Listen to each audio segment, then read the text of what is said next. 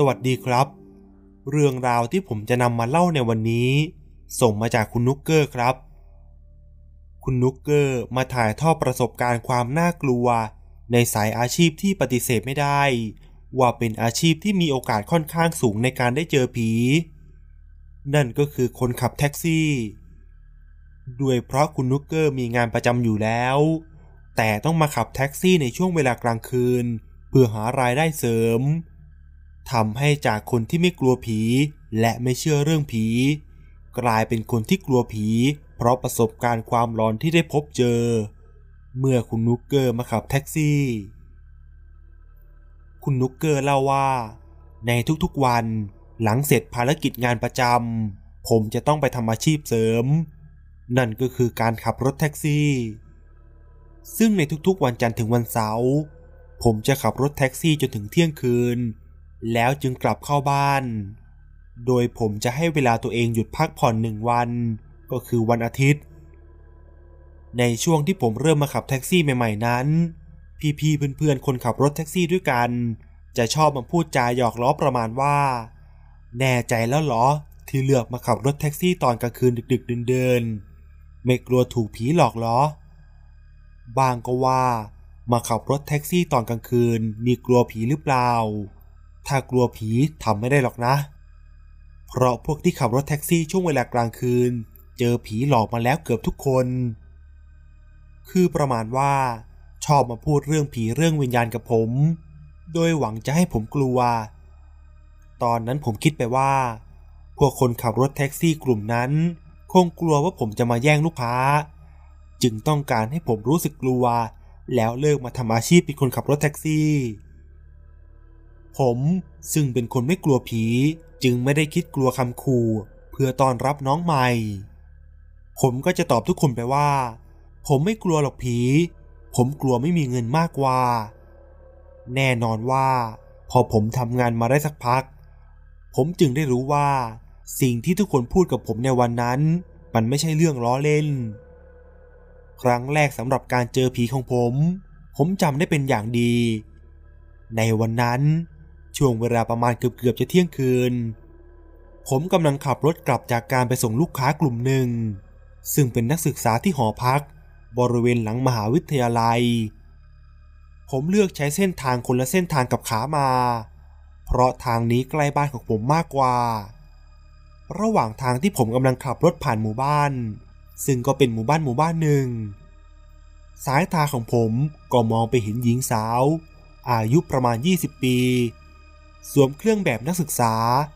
กำลังยืนโบกรถอยู่ในที่ที่มีแสงไฟสลัวสลัวห่างจากเสาไฟฟ้าหน้าวัดไปประมาณไม่ถึง 10 เมตร ตอนนั้นผมรู้สึกว่าตัวเองโชคดี ที่ได้ลูกค้าอีกหนึ่งรายก่อนกลับบ้าน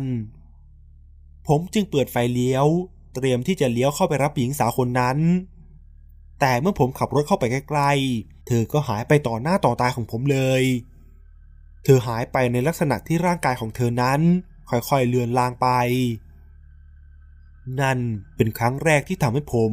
เข้าใจความรู้สึกของอาการที่เรียกว่าขนหัวลุก ผมจอดรถนิ่งอยู่พักหนึ่ง ด้วยความรู้สึกสับสนงวยงงกับสิ่งที่ได้พบเจอ เรียกได้ว่าผมไปต่อไม่เป็นเลยก็ว่าได้ แต่พอได้สติ ผมจึงบอกกับตัวเองว่า ใช่แล้วล่ะ สิ่งที่ผมเห็นอยู่เมื่อครู่นี้ต้องเป็นผีแน่นอน ผมจึงขับรถออกมาจากตรงนั้นแบบงงๆ ซึ่งผมก็ไม่ลืมที่จะมองกระจกหลัง ปรากฏว่า สิ่งที่ผมมองเห็นในกระจกมองหลังก็คือ หญิงสาวคนเดิม ยืนหันหลังให้ผมอยู่กลางถนน จากนั้น เธอก็ค่อยๆ หมุนหัวกลับมามองที่ผม สายตาแข็งกล้าของเธอประสานเข้าอย่างจังกับสายตาของผม เหมือนเธอจะรู้ว่าผมมองดูเธออยู่ วินาทีนั้นผมรู้สึกกลัวขึ้นมาอย่างบอกไม่ถูก ผมเหยียบคันเร่งหนีออกมาจากตรงนั้นแบบไม่คิดชีวิต นั่นเป็นการเห็นผีครั้งแรกของผม และนับจากวันนั้นมา ผมก็กลายเป็นคนกลัวผี ผมเอาเรื่องที่ผมเจอผีหลอก ไปเล่าให้พี่ๆเพื่อนๆ คนขับแท็กซี่ด้วยกันฟัง คนที่ได้ฟังอยู่ตอนนั้น ก็ต่างพูดชื่อสถานที่ออกมาพร้อมกัน โดยที่ไม่ได้นัดหมายกันเลย และแน่นอนว่าผมไม่ใช่คนแรกที่ถูกผีผู้หญิงตนนั้นหลอก คนขับรถแท็กซี่บางคนโดนหนัก ถึงขนาดที่ไม่กล้าขับผ่านไปแถวนั้นอีกเลย ซึ่งผมได้รู้มาว่า ผีหญิงสาวนักศึกษาที่ผมเจอนั้น เธอถูกฆ่าตายบริเวณหน้าวัดแห่งนั้น ว่ากันว่า เธอทะเลาะกกับแฟนเรื่องความหึงหวง โดยแฟนของเธอคิดว่าเธอมีคนอื่น จึงเอามีดไล่แทงเธอ เธอหนีมาจนถึงบริเวณหน้าวัดแห่งนี้ แต่สุดท้ายก็หนีไม่พ้น คนที่เห็นเหตุการณ์เล่าว่า สภาพศพของเธอนั้นดวงตาเบิกโพลงสายตาแข็งกร้าว ดูเต็มไปด้วยความอาฆาต นั่น จึงเป็นสาเหตุที่ไม่มีใครกล้าออกมาจากบ้าน หลังจากพระอาทิตย์ตกดิน คนต่างถิ่นที่สัญจรไปมา ก็มักจะถูกผีผู้หญิงตนนี้หลอกเป็นประจำ ถึงแม้ว่าครอบครัวของเธอจะมาทำพิธีอัญเชิญดวงวิญญาณของเธอไปแล้ว แต่ก็ดูเหมือนว่าจะไม่เป็นผล เพราะยังมีคนเจอดวงวิญญาณของหญิงสาวสวมชุดเครื่องแบบนักศึกษา เดินวนเวียนอยู่บริเวณที่เธอตายอยู่เหมือนเดิม หลังจากเหตุการณ์ในครั้งนั้น ผมก็ยังได้เจอผีอีก แต่ก็ไม่บ่อยนัก ส่วนมากแล้ว ผมจะเจอในรูปแบบของการเป็นผู้โดยสารมายืนโบกรถอยู่ข้างทาง แต่เมื่อผมจอดรถรับก็จะไม่เห็นผู้โดยสารคนนั้น ผมถือว่าเป็นโชคดีที่ผมไม่เคยได้รับผีขึ้นรถ เหมือนเพื่อนๆพี่ๆคนขับรถแท็กซี่บางคน พี่ใหม่ หนึ่งในผู้โชคดีที่ได้เจอผีบ่อยๆ พี่ใหม่เจอจนไม่กลัวเลยก็ว่าได้ และพี่ใหม่เป็นคนหนึ่งที่เคยรับผีขึ้นรถ แล้วผีก็นั่งรถไปกับพี่ใหม่อยู่นานหลายวัน พี่ใหม่เล่าให้ผมฟังว่า พี่ใหม่ขับรถไปจอดแถวโรงพยาบาล เพื่อมีใครเรียกรถแท็กซี่ พี่ใหม่จะได้ไปรับได้ทันที ในระหว่างที่พี่ใหม่กำลังนั่งรอลูกค้าอยู่นั้น ก็มีคุณตาคนหนึ่งเดินมาที่รถของพี่ใหม่ คุณตาบอกให้พี่ใหม่ช่วยพาไปส่งที่บ้าน หลังจากถามจุดหมายปลายทางกันเรียบร้อย พี่ใหม่ก็เปิดประตูรถด้านข้างคนขับ ให้คุณตาขึ้นไปนั่ง เนื่องจากว่าคุณตาขอนั่งข้างคนขับเพื่อบอกทาง เมื่อขับรถไปถึงหน้าบ้านเลขที่ 33ทับหนึ่งตามที่คุณตาบอก จู่ๆคุณตาก็หายไปอย่างไร้วี่แวว พี่ใหม่ตกใจมาก เพราะรถเพิ่งจอดเพียงเสี้ยววินาทีเท่านั้น คุณตาจะหายไปได้อย่างไร พี่ใหม่จึงลงจากรถเพื่อมาเดินดูรอบตัวรถ ก็ไม่ปรากฏเห็นคุณตา พี่ใหม่รู้แล้วว่าตัวเองต้องถูกผีหลอกแน่ๆ จึงรีบขับหนีออกมาจากตรงนั้น หลังจากวันนั้น พี่ใหม่ก็ต้องแปลกใจที่วันทั้งวันพี่ใหม่ไม่มีลูกค้าเลย พี่ใหม่สังเกตว่า พอมีลูกค้าโบกรถ ทันทีที่พี่ใหม่เข้าไปจอดให้ลูกค้าขึ้น ลูกค้าที่เรียกรถก็จะพังงะบางคนก็พูดว่า ขอโทษ บางคนก็ตำหนิว่า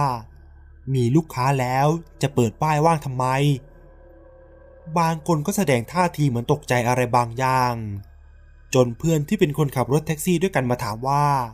พาพ่อมาทำงานด้วยหรอ พี่ใหม่จึงได้รู้ว่า มีบางสิ่งบางอย่างตามติดพี่ใหม่มาด้วย จากคำบอกเล่าของเพื่อนๆที่ได้เห็นทำให้พี่ใหม่รู้ว่าดวงวิญญาณที่อยู่บนรถพี่ใหม่นั้น เป็นคุณตาที่พี่ใหม่รับมาจากโรงพยาบาลนั่นเอง พี่ใหม่จึงทำตามความเชื่อที่ว่า ให้ขับรถไปยังที่ที่รับเขามา แล้วกล่าวเชิญเขาลงจากรถ จากนั้นพี่ใหม่ก็สามารถรับลูกค้าได้ตามปกติ เรื่องราวของพี่ใหม่เป็นจุดเริ่มต้นให้ผมหาของดีมาติดรถของผมไว้ เพื่อป้องกันผู้โดยสารที่ไม่ได้รับเชิญ พอผมขับแท็กซี่มาได้ประมาณปีกว่าผมก็มีลูกค้าประจำลูกค้าประจำของผมเป็นหญิงวัยกลางคน ชื่อว่าคุณแวว คุณแววทำงานเป็นพนักงานธนาคารอยู่ที่ธนาคารแห่งหนึ่ง ผมมีหน้าที่ไปรับคุณแววทุกวันในช่วงเวลาประมาณหนึ่งทุ่ม ถึงหนึ่งทุ่มครึ่ง และก็เป็นอยู่อย่างนี้มานานเกือบหนึ่งปี ถ้าวันไหนที่คุณแววไม่ได้ไปทำงาน คุณแววก็จะโทรบอกผมก่อน เพื่อที่ผมจะได้ไปรับลูกค้าคนอื่น ด้วยความที่คุณแววกับผมกลายเป็นคนคุ้นเคยกัน ผมจึงได้รู้ว่าคุณแววเธอเป็นสาวโสด อยู่บ้านคนเดียว ตอนเช้าคุณแววจะนั่งรถเมล์ไปทำงาน ส่วนตอนเย็นจะนั่งรถแท็กซี่ เพราะเธอเหนื่อยเกินกว่าที่จะนั่งรถเมล์และเหตุผลที่คุณแววไม่ขับรถไปทำงาน นั่นก็เป็นเพราะว่าการขับรถเองในสภาพรถติด มันทำให้เธอรู้สึกหงุดหงิด มีอยู่ช่วงหนึ่งที่อยู่ๆคุณแววก็หายไป ซึ่งเธอไม่ได้โทรบอกผมไม่ล่วงหน้า ผมจึงไปรอเธอที่หน้าธนาคารทุกวัน ผมรออยู่นานมาก จนธนาคารปิดไฟเกือบหมด ผมจึงตัดสินใจโทรหาคุณแวว แต่เธอก็ไม่รับโทรศัพท์ ตอนนั้นผมรู้สึกไม่ดี รู้สึกไม่สบายใจ จึงได้ขับรถไปดูที่บ้านของคุณแวว ผมก็เห็นว่าที่บ้านของเธอปิดไฟมืดสนิท เหมือนไม่มีคนอยู่ ผมจึงคิดเอาเองว่า สงสัยคุณแววจะไปทำธุระที่ต่างจังหวัด วันต่อมา ผมก็ยังขับรถเวียนผ่านไปที่ธนาคาร เพราะคุณแววยังไม่ติดต่อมา ซึ่งผมเองก็ไม่เห็นคุณแววมายืนรอรถ ผมจึงได้กลับออกมา จนกระทั่งวันที่สามผมขับรถผ่านมาดูคุณแววอีกครั้ง ผมตัดสินใจว่าถ้าผมไม่เห็นคุณแวว ผมจะถามรปภว่าคุณแววมาทำงานหรือเปล่า แต่ทันทีที่ผมขับรถไปถึง ผมก็เห็นคุณแววยืนอยู่ใต้ต้นไม้ใหญ่ ซึ่งอยู่เยื้องจากหน้าธนาคารมาเล็กน้อย ผมรีบขับรถเข้าไปจอดเทียบฟุตบาท แล้วเปิดกระจกรถทักทายคุณแวว คุณแววเงยหน้ามาส่งยิ้มอ่อนให้กับผม ผมหันหน้าไปกดปิดกระจกรถไม่ถึงสองวินาที พอหันมองที่กระจกมองหลังอีกที ก็เห็นว่าคุณแววขึ้นมานั่งอยู่ที่เบาะผู้โดยสารด้านหลังแล้ว แต่ทำไมผมถึงไม่ได้ยินเสียงเปิดปิดประตู และทุกอย่างมันเกิดขึ้นเร็วมาก จนผมรู้สึกงง แต่ผมก็ไม่ได้ใส่ใจมากนัก เมื่อขับรถมาถึงที่หน้าบ้าน ผมก็ส่งคุณแววลงที่เดิม ที่ต้องบอกว่าที่เดิม เพราะปกติแล้วคุณแววจะลงจากรถ เดินผ่านไปที่เสาประตูรั้วบ้าน ซึ่งเสาประตูรั้วบ้านจะมีไฟอัตโนมัติ เมื่อมีวัตถุอะไรไปใกล้ ไฟจะส่องสว่างขึ้นมาเอง แต่วันนี้ทุกอย่างกลับดูแปลกๆชอบกล ไฟที่เคยสว่างขึ้นเอง กลับไม่มีทีท่าว่าจะทำงาน บ้านทั้งหลังมืดสนิทจนให้ความรู้สึกวังเวง เมื่อส่งคุณแววเสร็จเรียบร้อยแล้ว ผมก็ขับรถผ่านไฟอัตโนมัติ ปรากฏว่า ไฟกลับสว่างขึ้นในทันที ผมมองกระจกมองหลังด้วยความสงสัยที่มีอยู่มากมายเต็มหัว วันนี้คุณแววมีท่าทางแปลกไปมาก ราวกับมีเรื่องกังวลใจ ผมก็อดเป็นห่วงไม่ได้ จึงต้องมองผ่านกระจกหลังมองหลังไปดูว่า คุณแววกลับเข้าบ้านไปอย่างปลอดภัยแล้วหรือยัง แต่ผมกลับไม่เห็นคุณแววเลย เห็นแต่บ้านที่มืดมิด ดูวังเวงชวนคนหัวลุก ด้วยความเป็นห่วงมากกว่าจะเสียมารยาท ผมจึงถือวิสาสะโทรไปหาคุณแวว ซึ่งก็มีเสียงตืดเป็นจังหวะ เป็นเสียงรอสาย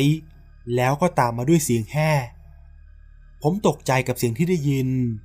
จนเผลอคว้างโทรศัพท์ทิ้งไปที่เบาะข้างๆ ผมเริ่มใจคอไม่ดี รู้สึกกลัวขึ้นมาอย่างบอกไม่ถูก แล้วผมก็ตัดสินใจหยิบโทรศัพท์ขึ้นมาอีกครั้ง แต่ไม่มีเสียงปลายสายเลย ซึ่งเป็นสัญญาณว่าจบการสนทนาแล้ว ปลายสายได้วางสายไปแล้ว ผมมองดูโทรศัพท์ของผมก็ปรากฏว่า เมื่อสักครู่มีคนรับโทรศัพท์ของคุณแววจริง ๆ เพราะหน้าจอโทรศัพท์ขึ้นตัวเลขแสดงเวลาของการสนทนา เมื่อถึงบ้าน ผมหยิบโทรศัพท์ขึ้นมาดูอีกครั้ง ก็ปรากฏประวัติการโทร ว่ามีการสนทนาระหว่างผมกับคุณแววประมาณ 15 วินาที คืนนั้นทั้งคืนผมนอนไม่หลับเลย เพราะในใจนึกถึงแต่เรื่องของคุณแววในวันนี้ เช้าวันต่อมาเป็นวันเสาร์ ผมไม่ได้ไปทำงานประจำ ผมจึงขับรถไปที่บ้านของคุณแวว แล้วผมก็ต้องตกใจที่เห็นคนยืนอยู่หน้าบ้านของคุณแวว เหมือนกับว่ามารอดูอะไรกัน ผมเดินเข้าไปถามคนที่ยืนอยู่ตรงนั้น ก็ได้คำตอบมาว่า มีคนตายในบ้าน ศพขึ้นอืดส่งกลิ่นเหม็นออกมา ตอนนั้นผมรู้สึกชาไปทั้งตัว ภาวนาขออย่าให้เป็นคนที่ผมคิด สักพักหนึ่ง รถตำรวจและรถอาสากู้ภัยก็มาจอดที่หน้าบ้าน ผมชะเง้อเข้าไปดูภายในบ้าน ก็เห็นเจ้าหน้าที่อาสากู้ภัย กับตำรวจกำลังทำงานกันอย่างวุ่นวาย แล้วผมก็ได้เห็นร่างของคนตาย ซึ่งบวมอืดจนจำแทบไม่ได้ แต่เครื่องแบบพนักงานที่ผู้ตายสวมใส่นั้น เป็นเครื่องแบบที่ผมคุ้นตา และแน่นอนว่าเป็นใครไปไม่ได้นอกจากคุณแวว ลูกค้าประจำของผม ที่ผมเพิ่งมาส่งเธอที่บ้านเมื่อวานนี้ตำรวจชันสูตรศพในเบื้องต้นคาดว่า คุณแววน่าจะเสียชีวิตมาแล้วไม่ต่ำกว่าสี่วัน เพราะสภาพศพเริ่มบวมอืดส่งกลิ่นเหม็นเน่า สภาพศพไม่มีร่องรอยการถูกทำร้าย น่าจะเสียชีวิตจากโรคประจำตัว ผมมีโอกาสได้ไปร่วมงานศพของคุณแวว ผมจึงได้รู้ว่า ก่อนที่คุณแววจะเสียชีวิตนั้น คุณแววได้บอกกับเพื่อนร่วมงานว่ารู้สึกไม่สบาย จะไปหาหมอ เพื่อนก็เข้าใจว่าคุณแววไม่สบาย และเมื่อเพื่อนโทรศัพท์ไปถามถ่ายอาการ คุณแววก็ยังรับโทรศัพท์อยู่เลย พื่อนของคุณแววได้คุยกับคุณแววเสียด้วยซ้ำแต่เพื่อนของคุณแววบอกว่า น้ำเสียงของคุณแววนั้นเหมือนคนไม่สบาย เพื่อนจึงไม่ได้โทรไปรบกวนอีก ซึ่งแน่นอนว่า ตอนที่เพื่อนของคุณแววโทรศัพท์ไปหาคุณแววนั้น คุณแววน่าจะเสียชีวิตไปแล้ว เหตุการณ์ของลูกค้าประจำในครั้งนั้นทำให้ผมเลิกอาชีพขับรถแท็กซี่ไปเลย เพราะผมไม่รู้ว่าผมจะเป็นผู้โชคดี ที่ได้เจอกับเหตุการณ์ความน่ากลัวแบบนี้อีกเมื่อไหร่และนี่ก็คือเรื่องราวทั้งหมดในวันนี้ครับ ถ้าหากว่าชอบเรื่องนี้ก็ฝากกดไลค์กดแชร์กดติดตาม และกดกระดิ่ง จะได้ขึ้นแจ้งเตือนเมื่อมีเรื่องใหม่ ๆ มานะครับ